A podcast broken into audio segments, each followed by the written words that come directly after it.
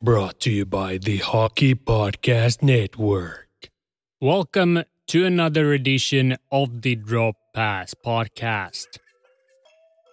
There are only a few days remaining until the playoffs kick off, and next week I will publish my playoff preview as promised. So remember to come back again next week to hear my take on the cup hunt. But today, we got an action packed episode in front of us as we continue where we left off last week and deal with the remaining prospects from the top three North American Pro Leagues, meaning the ECHL, AHL, and the big one, the NHL. But as usual, before we jump to prospect talk, I will quickly go over the burning headlines from the past week because 13 out of 16 teams have now clinched their spots but are still jostling away for the home advantages for the playoffs.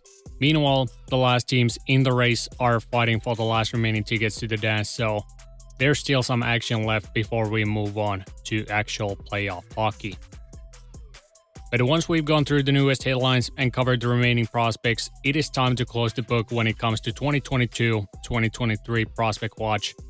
And of course, there will be an entry draft episode before the name calling officially starts in June, but regarding NHL affiliated names, that will be it for this hockey season. But that's about it. Thank you for being here. Remember to rate and follow the podcast on every platform you can find from the internet. It is totally free, and do not hesitate to leave feedback in my DMs if you happen to have anything on your mind in regards to this podcast or the peasant currently running it. DJ, roll out the intro so that we can get this thing going. And there it is. So, without further ado, let's get going.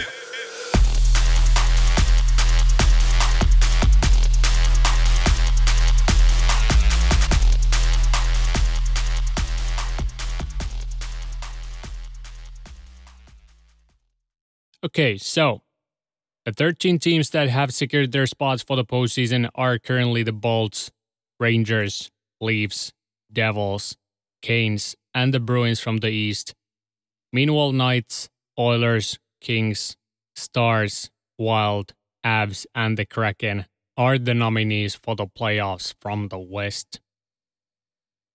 Teams that still remain on the wild card race are Panthers, Islanders, Penguins, and the Sabres from the East, plus Jets, Flames, and the Preds from the West. But in just few short days, we will learn which of these seven teams will advance to the actual postseason itself. This year, the production has been off the chain since we've already witnessed eight players reaching the 100 point mark. And currently, Mikko Rantanen, who reached the remarkable 50 goal mark just a couple nights ago, alongside Elias Pettersson, Erik Karlsson, Jack Hughes, and Mitch Marner, stand just few points from the 100 dots. So there is a real possibility where we witness over 10 players having plus 100 points, which is pretty damn wild because last time that happened was back in 1996 when 12 players reached the big 100 mark. And what's even more wild than that is the fact that Connor McDusty Dangles just few nights ago passed 150 points and joined the historical club which features legendary names such as Phil Esposito, Mario Lemieux, Bernie Nicholls, Steve Yzerman, and the great one himself, of course. Like it's a total joke that a guy can record almost two points per game in the current NHL and to be so much beyond everyone else production wise that their plus 100 seasons seem almost laughable compared to his total. And just to be clear, his line mate Leon Draisaitl is the second highest scorer with 124 points, so the difference is even bigger to the other guys on that list. And I mean, like, seriously, words can even describe his dominance this year, and he's just hitting his prime years, so what more could he even achieve before he turns 30?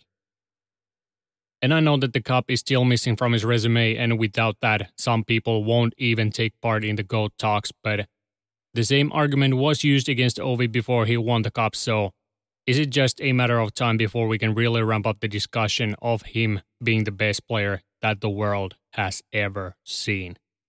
Regardless, of different eras.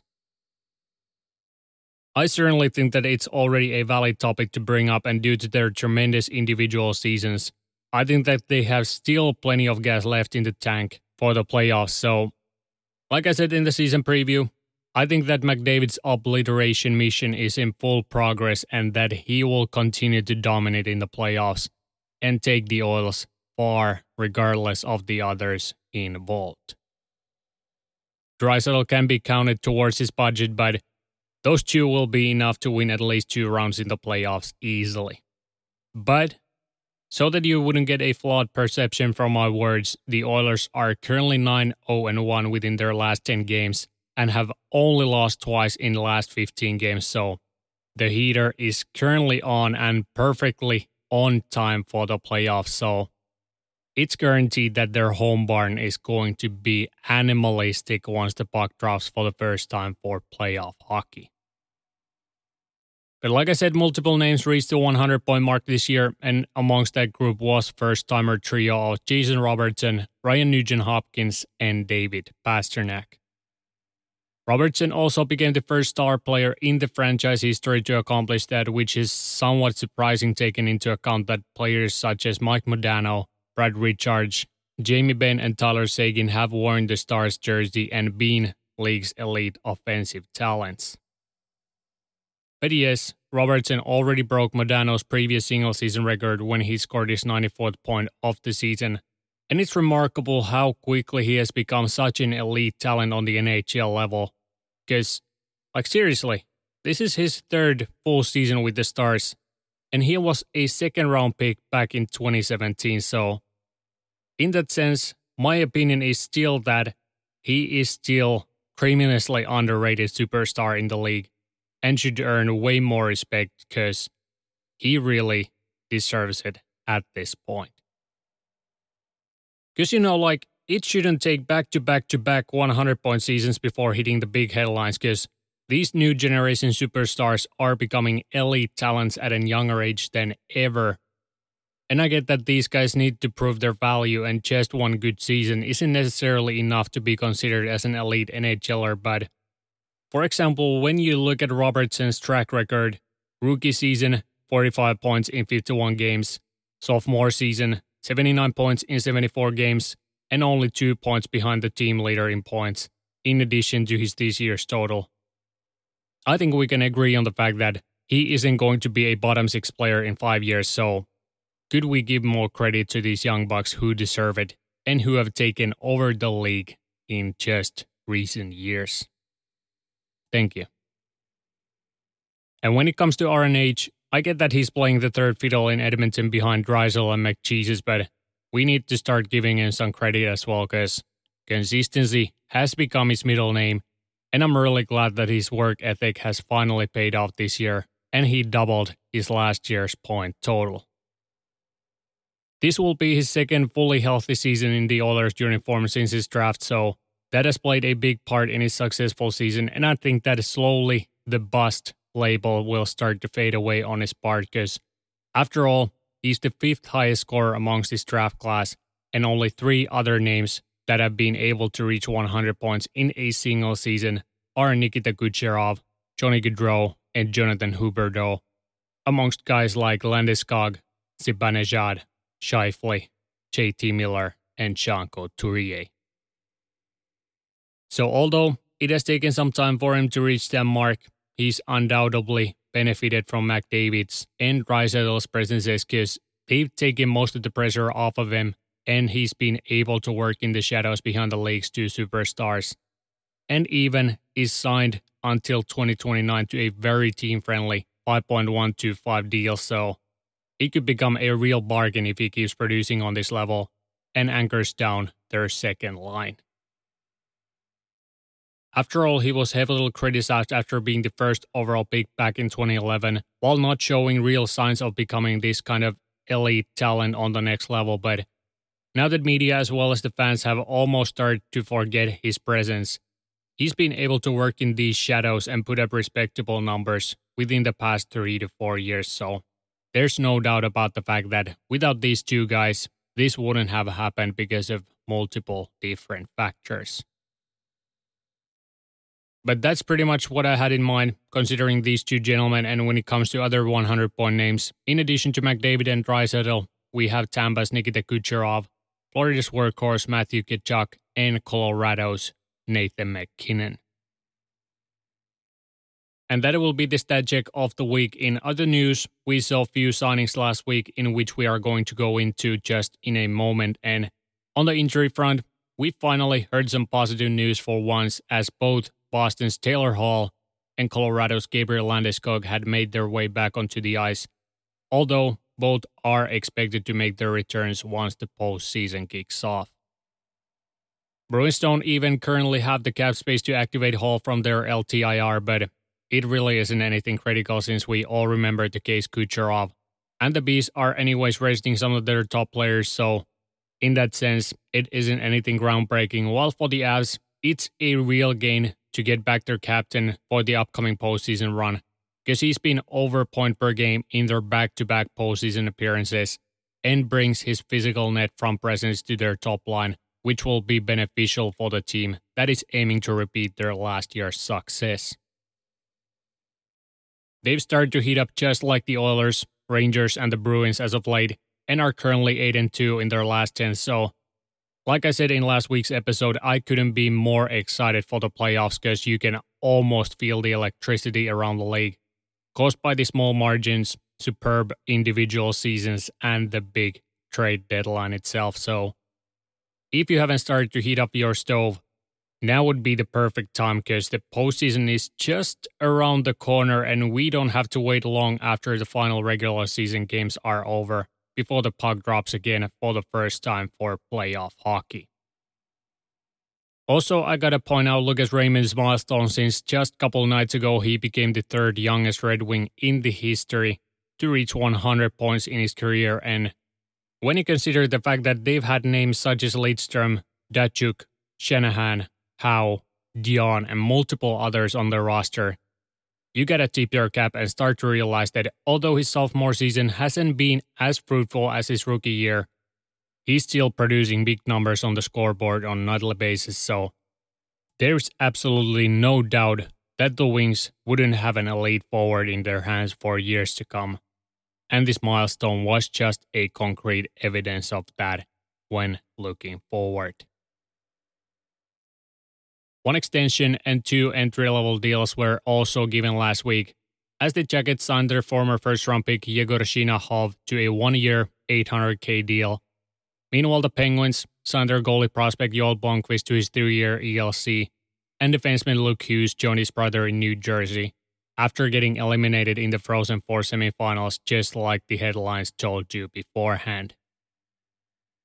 And as the last note, I want to point out that the NCAA phenom Adam Fantilli was just awarded with the Hobey Baker Award, thanks to him winning the scoring title in the NCAA and his overall phenomenal season. So, if Bedard is the clear cut number one of the upcoming draft, I'm starting to sense that the second pick won't be that hard either, because although there's Michkov and Carlsson in the mix as well, Fantillis this year has just been so impressive that it would almost be idiotic to let him walk to another team after the first two picks. But with that being said, that is pretty much all I had in mind considering the latest stats and headlines. So now we will change the gear and head back to the prospect world, where we will take a glance at the upcoming names that have represented their brands across the three top North American pro leagues. And before we head there, I need to just quickly point out that in regards to NHL, we are just going to stick with the first year players, so to say, meaning players that would be eligible for the Calder Trophy. So don't expect any major listings when it comes to NHL prospects because at the end of the day, I wouldn't necessarily label guys playing in the NHL as prospects anymore, but since we have pretty nice rookie class in our hands, we might as well check their progress before our season debriefs, which are coming up in just few short weeks. So you might hear a few honorable mentions here and there, which are directed to mostly sophomore players, but that's pretty much going to be it. And just like last week, before we change the topic, we have to hear words from our show sponsor. But after that, there's nothing stopping us. So sit tight and listen to what DraftKings has on offer for you this week. From tee to green, the best place to go get in on all the action happening on the links is DraftKings Sportsbook. This week, new customers will receive an odds boost to add plus 1000 to any pregame wager up to $10 on any golfer to win. So, for example, if you are a new customer and you see a golfer to win the tournament at plus 1000 odds, DraftKings will boost that golfer to plus 2000 odds for your shot at a bigger payout. DraftKings will be featuring parlays and odds boost all tournament long, so be sure to check out the DraftKings Sportsbook app every day before the tournament starts to see what they have in store. Download the DraftKings Sportsbook app now, use promo code THPN, and boost your odds during this weekend's tournament. That's code THPN only on DraftKings Sportsbook. Gambling problem? Call 1 800 Gambler in Massachusetts, call 800 327 5050 or visit gamblinghelpline.ma.org. In New York, call 877 8 HOPE NY or text HOPE NY 467 369. In Kansas, call 1 800 522 4700. On behalf of Boot Hill Casino and Resort, Kansas, 21 plus in most eligible states, but age varies by jurisdiction. Eligibility restrictions apply. See DraftKings.com slash sportsbook for details and state-specific responsible gambling resources. Okay, then it is time to head back to the prospect world, and first on the board is going to be the East Coast Hockey League, where the top point getters this year have been Chicago's forward prospect Cam Hillis and Golden Knights fifth round selection Patrick Guay with 52 points each. Has really blossomed after arriving to Indianapolis in October and was recently called up to Chicago's farm team Rockford for the first time to test if that production translates to AHL level. But at least so far, that hasn't been the case, and he's only been able to record two assists within 14 games with the Hogs. Vegas Big Guay, on the other hand, is coming off of a plus 100 point season in the queue, and at least so far, he's shown glimpses of that in the coast as well, but there's still long way to the NHL, especially if he aims to land a top 9 scoring role on the next level. One of the most surprising names from the coast this year has been Detroit's 2019 7th round selection Kirill Tyutyayev, who came to the US last year, but only now has been able to showcase his skills on the North American ice, and a 47 point total from 31 ECHL games with Toledo is extremely decent for a guy that really doesn't appear on the headlines which cover the team's top prospects. And I fully get that, given his late draft status and somewhat unremarkable first year overseas. Philly's DM prospect Mason Millman has been rock solid for the Reading Royals this year with 44 point total from 62 games, but since he has struggled to really break into their AHL roster, there are some concerns about his NHL upside, but certainly this year gives him something to build upon when the next training camp starts in Philadelphia. Calgary's OHL stud Rory Kerins has continued his strong form after being assigned to the EHL late last year, and a 34 point total from 35 games could suggest that he could find his place on their AHL lineup next year if he's able to convince their bench bosses with the scoring upside. And same goes with his Russian counterpart Ilya Nikolaev, who's had a strong debut season in the ECHL with 32 points in 37 games. And he as well belongs to a group of young players that could be lurking for a spot on their NHL roster, but once again, there's still some work to be done, but the initial signs are promising, there's no doubt about that. In the blue paint, Stars goalie prospect Remy Poirier has had a tremendous rookie year in the States, and an overall save percentage of .919 between the cheese toast and the A is pretty convincing, especially for a first year player with only 20 years on his gas tank.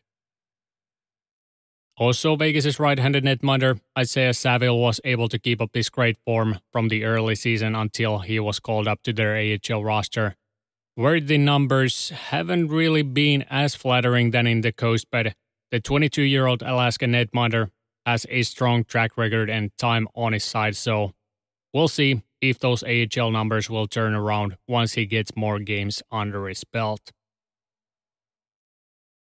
And the last notable name from the coast is Detroit's top goalie prospect Sebastian Cossa, who has received a healthy amount of criticism within the last two years due to less than attractive numbers from the AHL.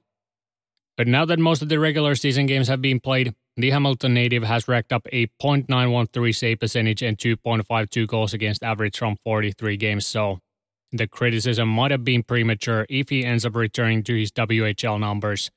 And at that point, we could once again begin the talks regarding the best goaltending prospect of the 2021 draft class.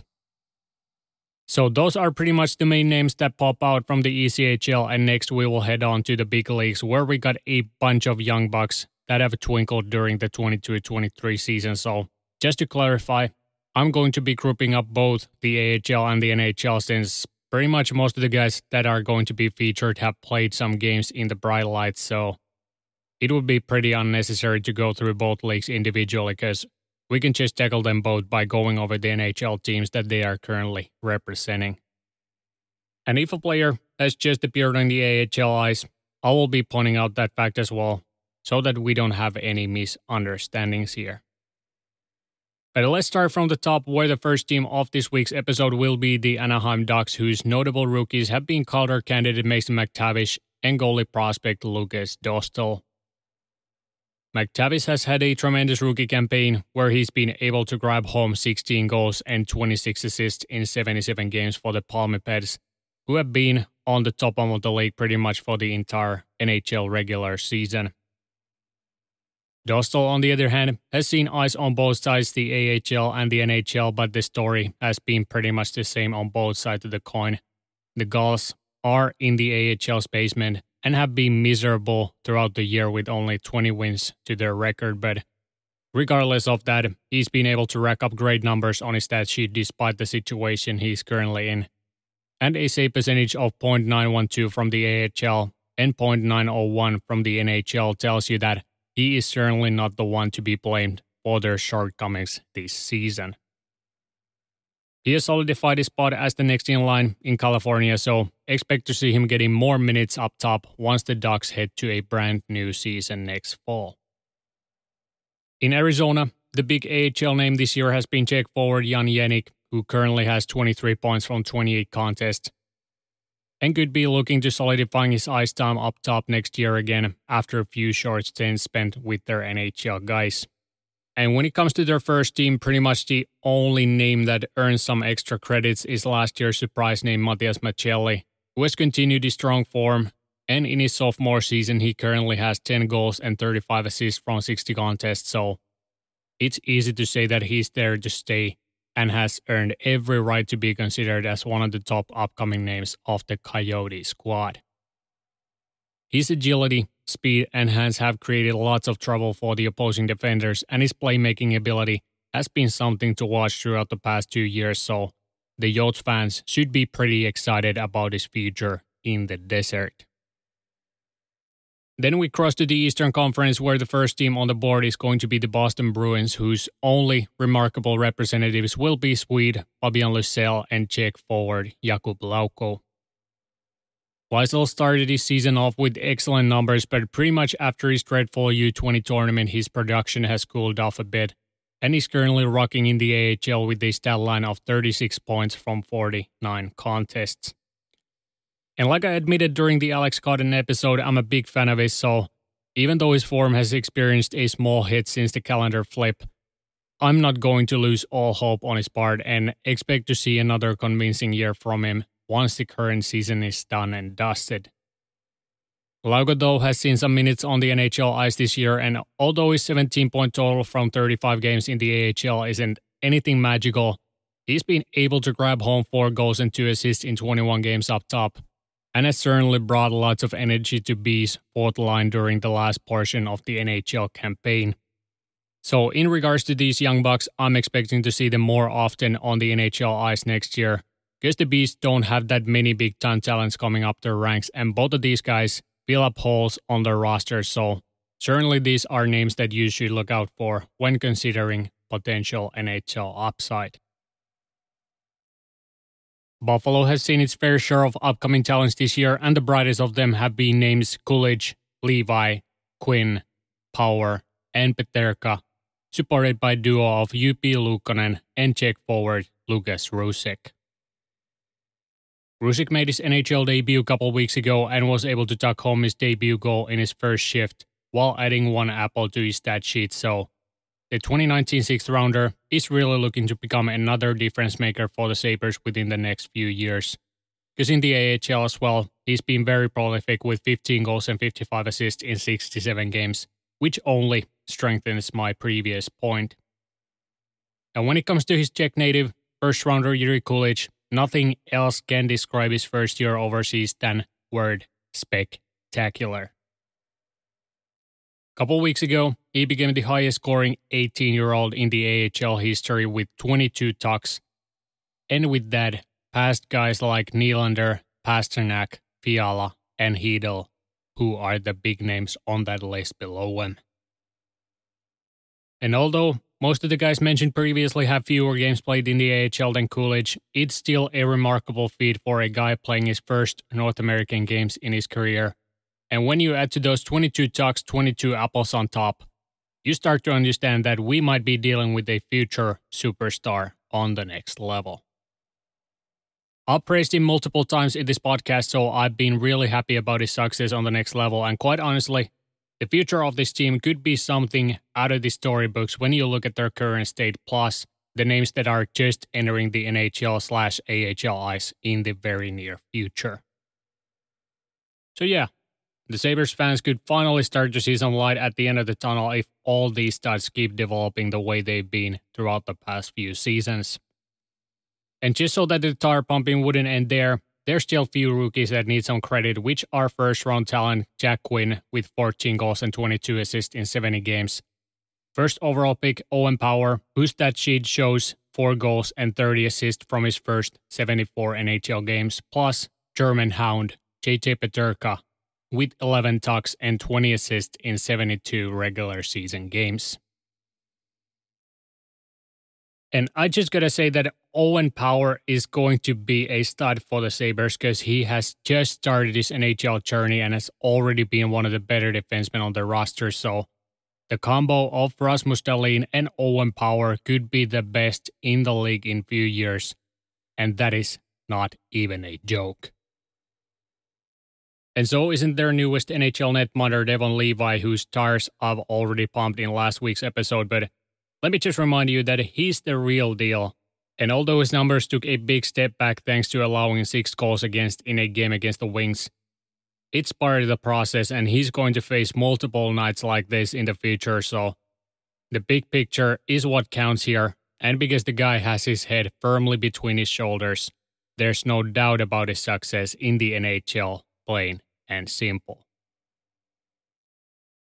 Calgary as well features some promising names such as Wolf, Pettersen, Poirier, Zary, Pelletier, Ruzicka, and Dewar, so it wouldn't be surprising to see some of these names on full-time NHL roles on the next level if they end up making big changes in the off-season.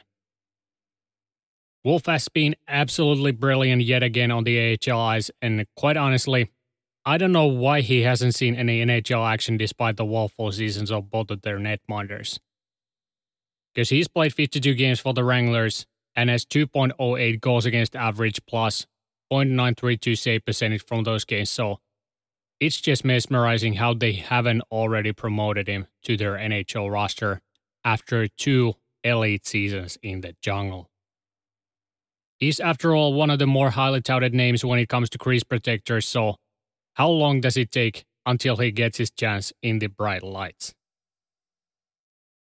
Yeah, Vladar has given them the chance to fight for a playoff spot, and you can't just throw Markstrom to the waivers. So that's probably the biggest issue currently. But nevertheless, you as well can understand that it's just a matter of time once he makes their roster and starts his climb up the NHL elite goalie totem pole. His teammates, Matthias Emilio Pettersson, Jeremy Poirier, and Connor Zary have also had solid seasons in the AHL and are on the next wave of future flames alongside Pelletier, Dewar, and Ruzicka. So one could say at this point that there is a logjam behind their NHL roster because the team should be capable enough to drag home great results, but Since that hasn't been the case this year, it has forced them to a tough situation where they have promising names on their pipeline waiting for their chance to break into NHL ice. But due to their current contract situation, it's unlikely that they will make the jump before they address the situation and move away a few guys in order to free up space for these young bucks. After all, Pedersen's 43 point total from 58 games Warriors 41 points from 64 contests, and Zary's 57 and 67 could suggest that they would already be in their lineup due to their great results from the AHL ice. So it's a tricky situation, and the next offseason will be very telling in regards to this situation. And on top of that, the names that have got their taste of NHL action, Pelletier, Ruzicka, and Dewar, are most likely going nowhere given their performances on the NHL ice. So the question arises could we see another big turnover in Calgary once the current season is in the books? Pelletier's 7 points in 23 games is very decent for limited ice time. Ruzicka's 20 points from 44 games and Dewar's 11 in 25 also support that. So, on a wide scale, we can safely say that they are in a decent spot regardless of their current struggles. But all in all, Great performances from these guys, so their future seems to be in good hands, at least when it comes to up and coming names. In Carolina, the two notable names end up being goaltender Peter Kochetkov, whose numbers have dwindled down a bit since his reassignment to their farm team. Plus their center prospect Jack Drury, who has spent his year pretty much in between the top two leagues.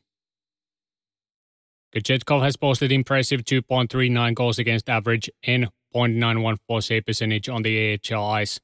And in 24 NHL games, his numbers don't fall too far from that. So, like I've said previously, he's going to be their next starter, and there's no doubt about that. But given the fact that both Raanta and Andersen have improved their numbers during the last part of the NHL season, he most likely won't see any playoff action if injuries don't end up hitting the team in the most crucial part of the NHL campaign. Drury has 6 points from 34 contests on the NHL ice, and his 24 point total from 37 AHL games is a strong proof of his future upside with the Canes. So, just like many guys in Calgary, he as well is just waiting for his chance to solidify his spot on their top 9, which could honestly happen already next year if he keeps on improving his game like he's done in recent years. Their second line center spot is still in the air, so he just pretty much needs to take the reins and prove to Rod the Bod that he deserves that spot. But due to Jesperi Kotkaniemi's improvements, it could become a harder task than what it would have been before this season. But we'll see what happens because the upside here is that he can play on the wing as well. So it's pretty much just a question of where he's going to fit once his name is stapled on their first four forward lines. Colorado, on the other hand, hasn't seen many other top names making any major moves in the top leagues, and pretty much the two names that stand out are their third round pick, Jean-Luc Foudy, and goaltending prospect Justus Annunen, who has really shined this year with their farm team Colorado Eagles.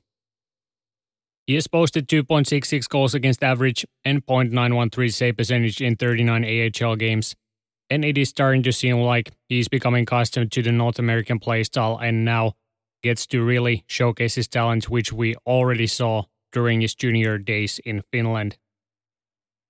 Some already labeled him as a lost cause because of the underwhelming first years in North America, but as I mentioned in one of the previous episodes, I had full belief in his success in North America because the talent usually doesn't just disappear from these types of guys, and due to the fact that confidence plays such a big part when transitioning to pro hockey, sometimes it just takes time to get it, and in this case, it is fully on display. So, the Avs will have a great asset in their crease for years to come because I know that their goalie coach Jussi Parkkila will give his best to transform the Finnish prospect into their first string netminder in the future.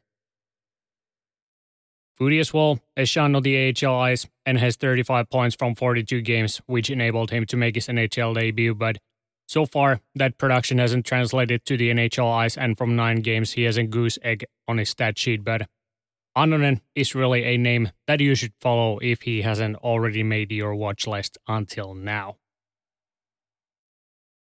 Columbus, though, as one could expect, has featured lots of promising names on their NHL squad, and that representative bunch will feature names such as Johnson, Fix-Wolansky, Marchenko, Blankenburg, and Tarasov, in addition to Cole and Yegor Chinakhov, who both have had underwhelming seasons in the bright lights. Johnson belongs to the Calder conversation thanks to his 40 point total from 75 NHL games. While the former second round pick Marchenko has showcased his goal scoring upside by notching 21 tucks in 55 games on top of four apples. And I don't recall a moment where rookie stats have been this one sided, but luckily most of his points are goals which are hard to come by. So if Laine doesn't end up stretching the goal netting on one night, we can be pretty sure that the big Russian winger is going to do that if the opportunity presents itself. Trey Fix-Wolansky has also seen some time in the NHL ice, but so far, zero points from seven games decorates his stat sheet. But in 56 AHL games, he has 67 points, so could this end up being another case of too good for the AHL, but not good enough for the NHL due to multitude of factors. One of them, of course, being his smaller frame.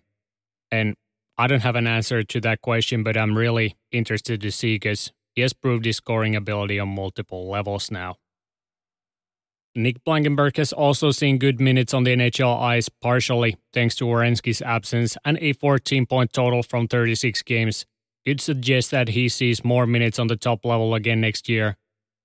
And what has surprised me the most this year has been hands down the fact that he has laid out guys out of nowhere and given his 175 centimeter, 79 kg frame, you wouldn't necessarily expect that, but at least some guys have learned that the hard way when carrying the puck up the ice with their heads down.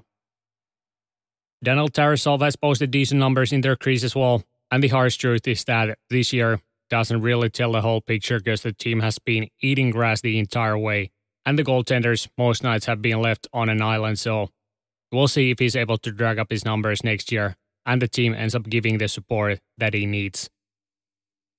But this year, the major letdowns have been forwards Cole Sillinger and Yegor Chinakhov, who both were assigned back to AHL a couple weeks ago, in hopes of them gaining back their confidence, because either of these first round names have been able to reach the 15 point mark. And after all, both guys have spent the majority of the year up top, so GM Kekäläinen can only hope that they find something from the AHL during the last portion of the campaign, or otherwise, it could create some doubt about their future within the entire organization.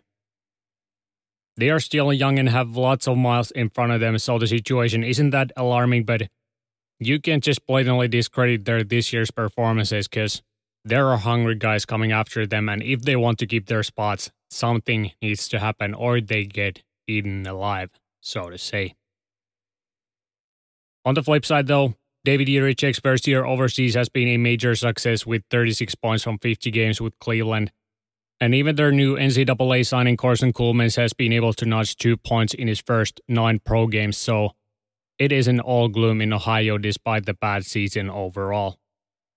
But in order to find any success in the future, the team needs to start building the winning culture, and the only way to do that is by winning. So, once this tanking operation is finalized, they must start making moves to become more competitive because otherwise they are going to stay as a mediocre franchise like the Sabres have done until have been put in place. And that will be all regarding the Blue Jackets this week. In Texas, the four names standing out have been newly promoted blue liner Thomas Harley, agile goal scorer Antonio Stranges, and sleepers Matej Blumel plus Fredrik Olofsson. Blumel registered his first goal with the Stars earlier this year, and Olofsson has currently 4 points from 28 games with limited minutes. Meanwhile, Harley's 34 point total from 66 AHL games is already impressive in itself.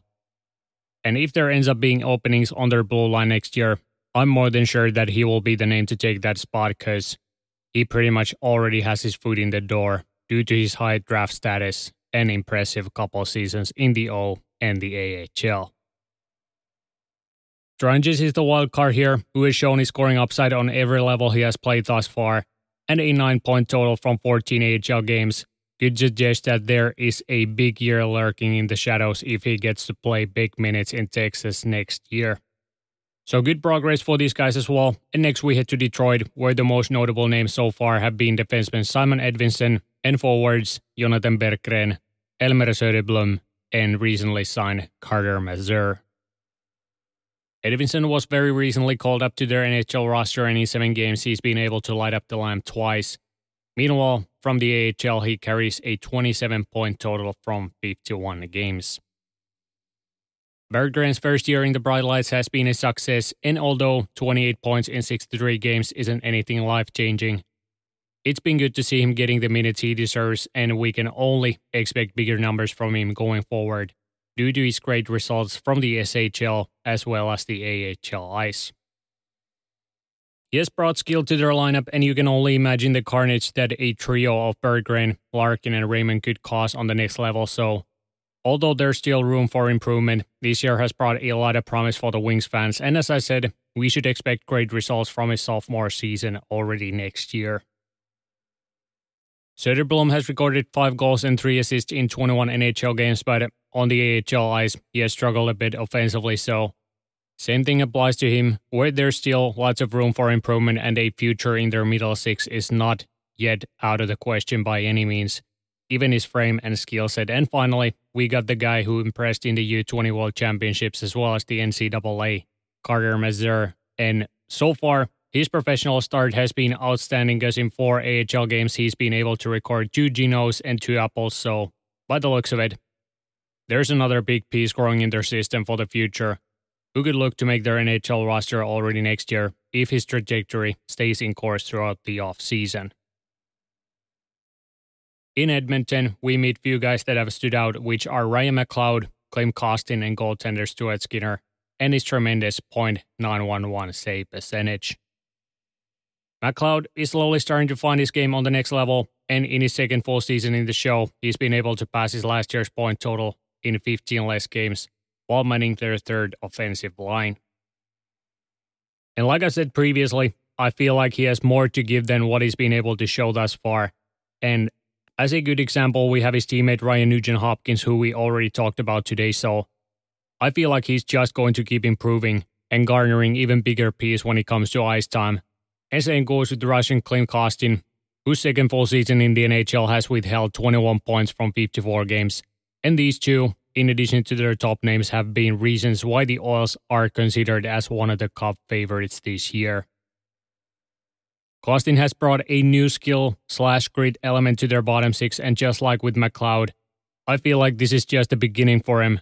And even though he wouldn't develop into a 50 point second line guy, I fully believe that he will have a fruitful NHL career. And I think that is exactly what the Oils are as well hoping for.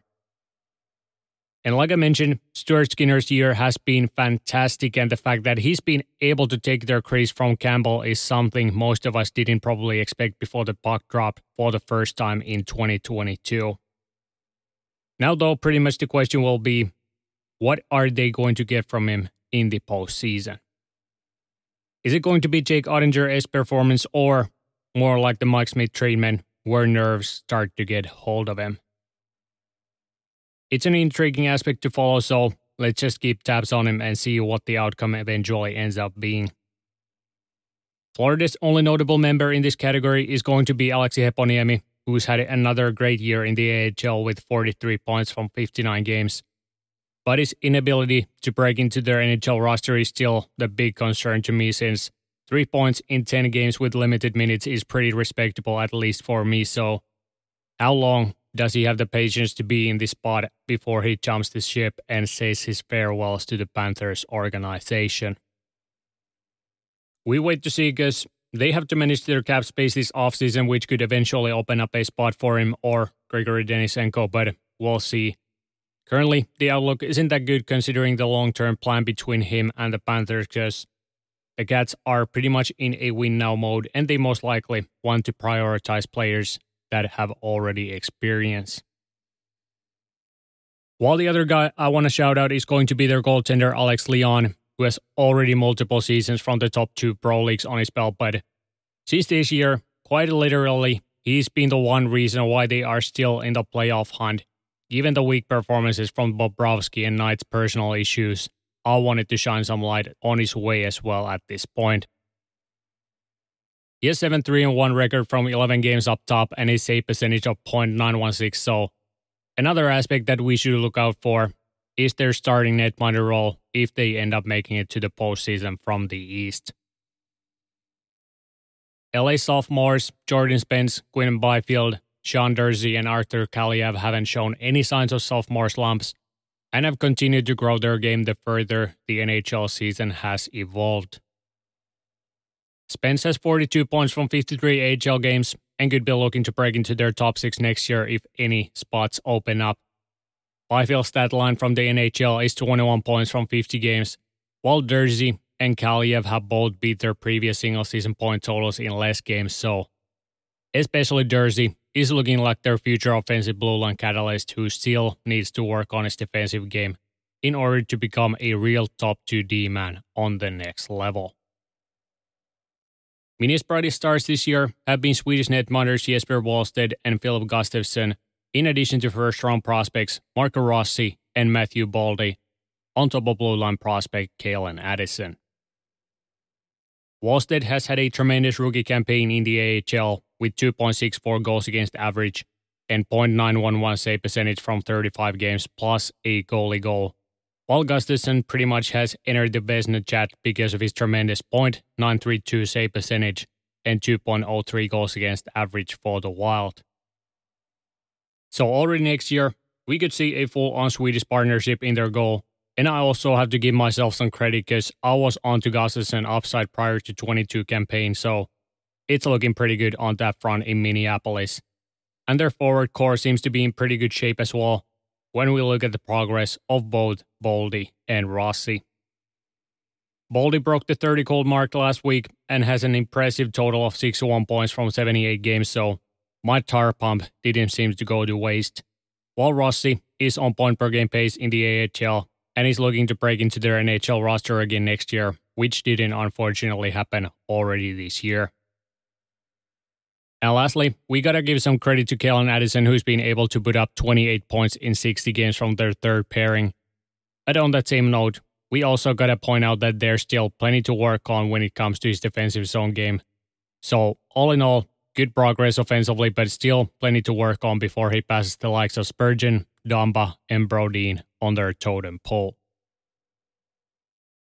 I've been pumping the tires off my Habs prospects throughout the year, but since we are once again in the topic, I might as well still point out a few facts that I might have missed in the previous episodes, which are Jesse Ylönen's, Justin Barron's, Emil Heineman's, and Anthony Richard's progress, on top of Raphael Harvey Pinard's surge and Cole Caufield's rocket start.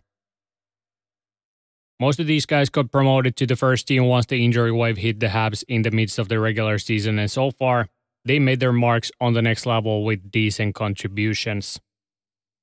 Ylönen has 16 points from 36 games and was almost on point per game pace in the AHL before the call up. Barron has registered 14 dots in 36 games in the big league. Richard's total shows over point per game from the A, plus 3 goals and 2 assists from 13 NHL games.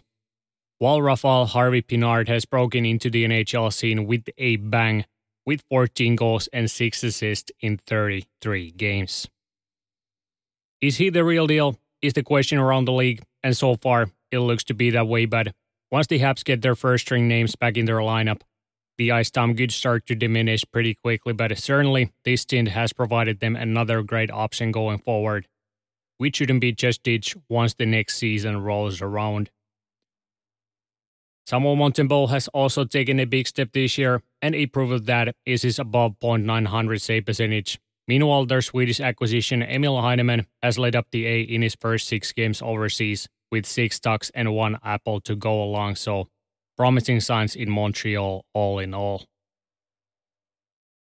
Nashville as well has introduced a handful of promising names to their first squad, which have exceeded expectations and are becoming part of the next wave in the Music City.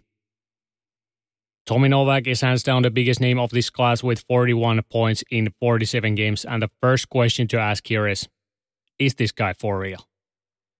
I already introduced him to you in a previous episode, but that point total in a team that has been hit with injuries and overall mediocre production is something very impressive. Will he be in their top six after the offseason? By the looks of it, it could happen absolutely. And same goes with other top names such as Tomasino, Evangelista, Pärssinen, and Glass if they end up selling this summer in hopes of a brighter future. With the emergence of these guys, their outlook has quite drastically changed since first we heard talks about a full on rebuild, but given that these guys have been able to step into the ring and perform, the topic has shifted from a rebuild to a retool, so it's about to be an intriguing offseason in Tennessee. Tomasino has 18 points from 27 games up top, Pärssinen's production has quieted down a bit since his first call up, but 23 points from 32 games is still extremely decent total. Evangelista's 13 point total from 20 games has surprised many fans around the league.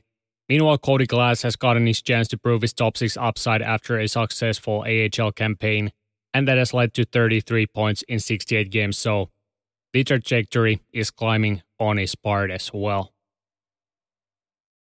Also, their number one goalie prospect Yaroslav Askarov made his NHL debut this year, and from 45 AHL games, he has 2.71 goals against average and .911 save percentage. So, he's coming up nicely, and even their first round pick Joakim Kemell has found back his offense since arriving in North America. And a total of three goals and four assists is a noteworthy aspect when looking at their next year's roster's outlook. So, very good progress has been made in Nashville despite their shortcomings in this year's regular season. In New Jersey, the big name this year, of course, has been Jack Hughes, but Dawson Mercer has been almost automatic within the last 30 to 40 games and pretty much has transitioned from, Hi, it's very nice to meet you, sir, to, She calls me daddy as well. And that should tell you a lot. He has 55 points from 79 games, and with that, their top six is starting to look even more dangerous than what many would admit. Meanwhile, in the jungle, their third overall pick, Simon Nemec, has had himself a nice rookie season with 10 goals and 17 assists in 60 games. And a former third round pick, Graeme Clarke, has also found his offensive touch by putting up 24 goals and 31 assists in the span of 64 AHL games. So, NHL debut is inbound for him as well as you could already imagine. So, all in all, tremendous progress across the board, and especially on their NHL front, where many guys have stepped up, but since they aren't rookies anymore, they will be dismissed from this week's episode. In Long Island, the only notable youngster has been their defensive prospect Samuel Bolduc, who has racked up a total of 35 points from 56 games in the AHL. And from 14 AHL games, he has one goal and one assist, so he will take his spot on the top six most likely already next year once their current season is done with. He's an underrated two way defenseman who seems to fit perfectly to their current defensive minded system, so he could be the perfect guy to co pilot their second pairing alongside more offensive oriented Noah Dobson, which to me seems like a good pairing for the future. Rangers have Kaapo D-Man as well, who made some waves, which are undersized two way pivot Zac Jones, and a physical specimen, Braden Schneider. Jones has a total of 8 goals and 22 assists from 50 AHL games and in 16 AHL contests. He's been able to record one goal and one apple to go along, so the competition for their third pairing spot on the left side is going to be fierce next year by the looks of it. Meanwhile, Schneider is quickly becoming one of my favorite demon in the show due to his physical edge and rock solid defensive game, but while having those attributes, he can also put up points on the scoreboard, and an 18 point total from 78 games isn't anything to be ashamed of, especially while having the D zone as your first priority. And before we move to Ottawa, I also have to acknowledge the seasons that both K'Andre Miller and Kaapo Kakko have had since both guys to this date have doubled their single season records and are becoming even more crucial parts of their roster. So hats off to those guys as well. Chytil cut his star pump already last week, so he won't get the spotlight in this week's show. In Ottawa, their goalie prospects are coming up nicely, and due to multiple injuries, they've introduced a couple of their top names to NHL action already. Meanwhile, the standouts from their NHL squad have been forward Shane Pinto and Ridley Greig, plus first year defenseman Jake Sanderson. Pinto is currently rocking with a total of 20 goals and 13 assists, and I need to remind you that this is just his first full year in the show, thanks to previous injuries.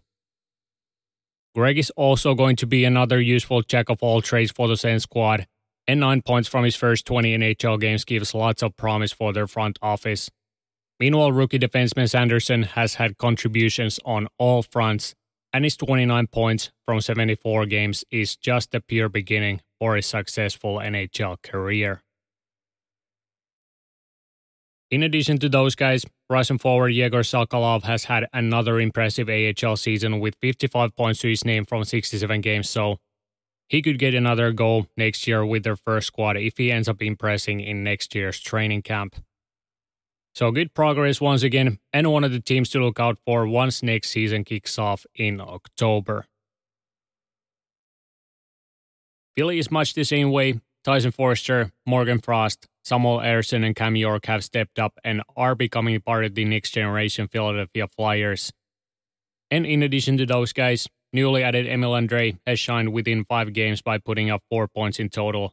Meanwhile, his fellow countryman Adam Ginning has transferred his responsible defensive game to North American ice and currently rocks with 18 points from 63 games and a massive plus 22 plus minus rating. So some could say that there's still some hope left, although very little because of the hurricane that is currently shaking the entire franchise. Foerster's 44 point total from 60 games in the AHL, plus 7 points from 8 NHL games, indicates that he has his name carved out in their locker room for next season. Morgan Frost has found back his offense in his second full season, and a 43 point total from 77 games could have slipped past some fans if they haven't been keeping notes. Meanwhile, Cam York's production has dropped a bit since our last update, but 19 point total from 50 NHL games and 13 points from 20 AHL games give some hope for their fan base for a brighter future for sure. Also, Samuel Ersson's just below 900 save percentage from 12 games isn't anything to be ashamed of, especially given that the team has been throughout this year one of the worst teams defensively, so he could be the number two option behind Hart once the Flyers are ready to take the next step towards being competitive again. So, although this year yet again has been another crapshoot, there's still few glimmers of hope. So, let's hope that they don't drain life out of these guys and they can be the difference makers amongst few others once the next page turns in the city of brotherly love. Pittsburgh's representatives this year are going to be defenseman Pierre-Olivier Joseph and Finnish forward Valtteri Puustinen. Puustinen is finalizing another successful year in the AHL with 53 point total from 67 games, and he as well is checking the clock in regards to his first long stay in the NHL lights. Meanwhile, Joseph has finally concreted his place on the Pens top six, and although his 21 point total from 72 games isn't anything that would break the headlines, he's been responsible on both sides of the puck, and his skating and puck moving ability have been big adds to otherwise quite old and sluggish defensive core, not taking into account few exceptions, for example, Chris Letang. San Jose's than mediocre year has led to them introducing another bunch of young talents to NHL hockey and amongst that group have been former second round pick Thomas Bordeleau, first round choice William Eklund, Russian prospect Danil Gushchin, plus newly acquired Jacob Peterson and Martin Kaut. Bordeleau adds another prolific season to his resume as he registers 41 points in 64 AHL games to his stats, plus one apple from four NHL games. Eklund's stat sheet shows 41 points from 54 AHL contests plus two goals and one apple from eight NHL games. Meanwhile, Gushchin's stat sheet is decorated with one goal and one assist from two NHL games, plus 40 point total in 64 AHL games. So pretty solid numbers from these guys already. And when you add to that Peterson's six point total from seven NHL games and Kaut's five point total from nine games, you can say that those guys have used their chances effectively. And this way, increase their chances of staying up top once the next season is in the headlights once again. And finally, I also have to give credit to two of their top blue line prospects. Henry Thrun and newly acquired Shakir Mukhamadullin because Thrun has been able to notch two apples in three games for the Sharks in the NHL, and Mukhamadullin instead shows seven assists in his first eight games overseas for the Barracuda. So by the looks of it, there should be a plenty of reasons to be hopeful for as a Sharks fan, despite the rough patch they are currently experiencing. Seattle's three notable names are defenseman Ryker Evans, who has a solid total of 42 points from 66 AHL games, glittered with a nice plus 20 piece on the plus minus column. Mid-season acquisition Eeli Tolvanen, who's already beaten his single season point record just in Seattle by two points. And of course the Calder favorite Matty Beniers, whose 54 point rookie campaign has been nothing less than outstanding and there really seems to be no doubt about him becoming their number one center for the future. St. Louis has also seen few pleasant surges despite the underwhelming season they've had, and most notable names on their group include goaltenders Joel Hofer and Vadim Zherenko, forward Nikita Alexandrov, and defenseman Tyler Tucker. Hofer was recently added to their NHL roster and from five NHL games, he has a solid 2.79 goals against average and .915 save percentage. Meanwhile, his AHL campaign followed same guidelines as the ones before this one, and a goals against average of 2.56 plus save percentage of .919 from 44 games almost screams future starter numbers, like I've told you a couple times before. His backup Vadim Zherenko's numbers aren't that bad either, since from 24 games, he has a 2.96 goals against average and 0.918 save percentage show. The crease seems to be in good hands, even if they decided to let go of their current crease protector, Binnington. And when it comes to their two remaining names, Alexandrov and Tucker, to put it simply, they were convincing enough to land spots on the top level, and in there, they've completed their assignments while adding few dots to their stat sheet which don't break any historical remarks. So, not bad year for those guys in Missouri in conclusion.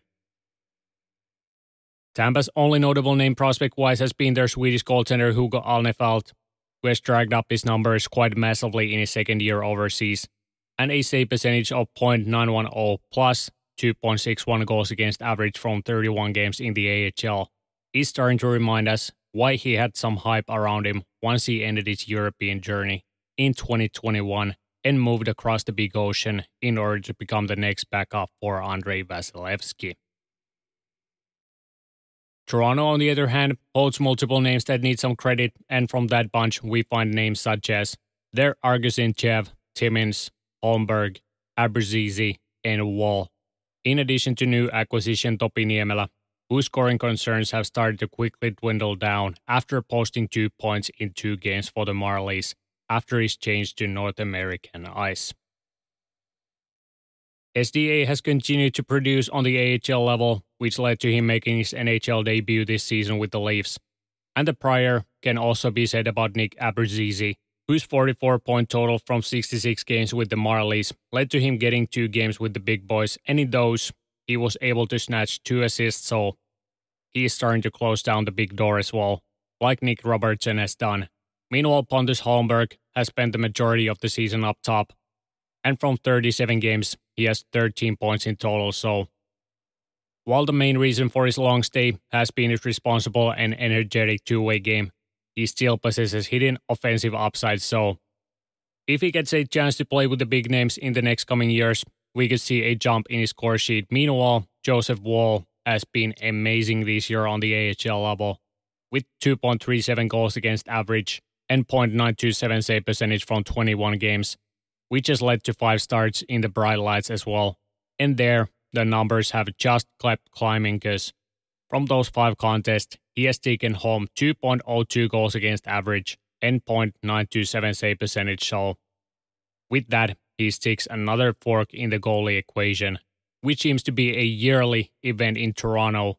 And given the recent rumors regarding Matt Murray, the claim is well supported, so we'll see if he gets to stay with the big boys next year, or we see another goalie carousel after another postseason appearance. In the Canadian West Coast, Vancouver to be specific, we get only one name that needs some attention because I already pumped Andrei Kuzmenko's tires, so there really isn't need for that at this point. So the only guy pretty much remaining is Latvian goaltender Arturs Silovs, who's posted similar numbers in both the NHL and the AHL. He has 40 games on his belt in the A, and in five games for the Canucks, he has saved pucks with 2.75 goals against average and .908 save percentage. So I think he needs a mention at this point because at the end of the day, he's currently rocking with best numbers amongst their netminders. So you shouldn't just ignore that fact despite less games played than the others, which of course affects their numbers. There's no doubt about that. But since we are talking about goaltenders, I might as well continue on the topic as we got next the Vegas Golden Knights, who got two tendies worth mentioning, which are Czech native Jiri Patera and Calder challenger Logan Thompson. Patera has played two games for the Knights this year with 2.50 goals against average and .929 save percentage. So if the Knights end up having goalie trouble like they've done this year, he's for sure one name that is ready to take the responsibility and his AHL numbers aren't that bad either, because from 30 games he has a 2.93 goals against average and .908 save percentage. So even though those could be improved, I've seen worse, and the NHL stats increase the overall view. So we are just going to move past it. And I pumped Thompson stars multiple times this year, so I think there's no need to do that anymore. But just to conclude his this year stats, he has a 2.65 goals against average and 0.915 save percentage from 37 games. So, one thing I can say with confidence is that it's going to be extremely interesting to see who eventually will be their starter in the playoffs because Hill and Thompson both hold fairly similar numbers, but Quick has the most experience out of these three. But his numbers are, how good I say, professionally inferior to both of them. So, we'll see. But regardless, they have plenty to choose from if one or two of their starters ends up dropping the ball when it comes to most. In addition to those guys, we got forwards Paul Cotter and Pavel Dorofeyev, plus Russian defenseman Daniil Miromanov, who stepped up this year and hold decent stat lines from both the NHL as well as the AHL. Cotter has brought extra scoring threat to their bottom six and has 18 points from 54 contests, Dorofeyev was recently introduced to their NHL squad, and from 15 games, he has 7 goals and 2 apples, so he's starting to look like a future top 6 winger for them. Meanwhile, Miromanov has been depended upon probably more than expected ahead of the season, but he's been delivering by putting up 6 points in 14 NHL games, plus 22 dots in 31 AHL games, while being very responsible on both sides of the puck. So while people tell you that they don't have any prospects left, there's still few and they are slowly making their way to the NHL ice. So pump the brakes on that. Although the prospect bank has decreased tremendously, but that is the price you need to pay if you want to acquire big time names to your roster. In Washington, the only notable name can be found from their blue line by the name of Vincent Iorio, who's had very decent rookie season in the pro circles with 19 points to his name from 58 AHL games plus one apple from three NHL games. So, by the looks of it, he could be one of the next names on their top six that stays there for good due to his reliable and effective defensive game. And lastly, we got the Winnipeg Jets, whose three names this year have been defenseman Declan Chisholm and eternal prospect Ville Heinola, in addition to my Calder dark horse, Cole Perfetti. Heino's story is starting to become old at this point because once again, he's had a tremendous season in the AHL with 32 points to his name from 44 games, but he's only dressed in 10 games for their first squad, and in those, he's added just one assist to his score sheet, so it really could be time to part ways with the team and to start looking for a new destination, just like Juuso Välimäki did last summer. And he might not be the only name departing from Winnipeg because allegedly their other DN name Logan Stanley had also asked to be traded on the deadline already, but that didn't lead to anything, so the Jets could lose two young defensemen this summer if nothing drastic ends up happening after this NHL campaign. Declan Chisholm has had a great year offensively in the AHL with 43 points from 59 games, and Cole Perfetti's 30 point total from 51 games belongs to the top end of the rookie class. And the stats could be even better if he wouldn't have gotten injured in the midst of the regular season. But despite that, he's undoubtedly going to be a next generation playmaker who's going to be one of the top names on the team in scoring in few years. So while he couldn't reach the best producers in the rookie class, there's still no doubts about him becoming an excellent top six player for the Jets for years to come. But that pretty much wraps up the rookie rundown. And if, in your opinion, I happen to miss any names, please point them out to me because that wouldn't surprise me one bit given the pure amount of players I had to go through within these two weeks. I hope you enjoyed, and just like I said in the beginning, next time you stop by, you are going to hear my playoff previews for each first round matchup plus my this year's predictions. So if you haven't already, press the follow button and put on the notification so that you don't happen to miss the next very exciting episode covering the best postseason in professional sports.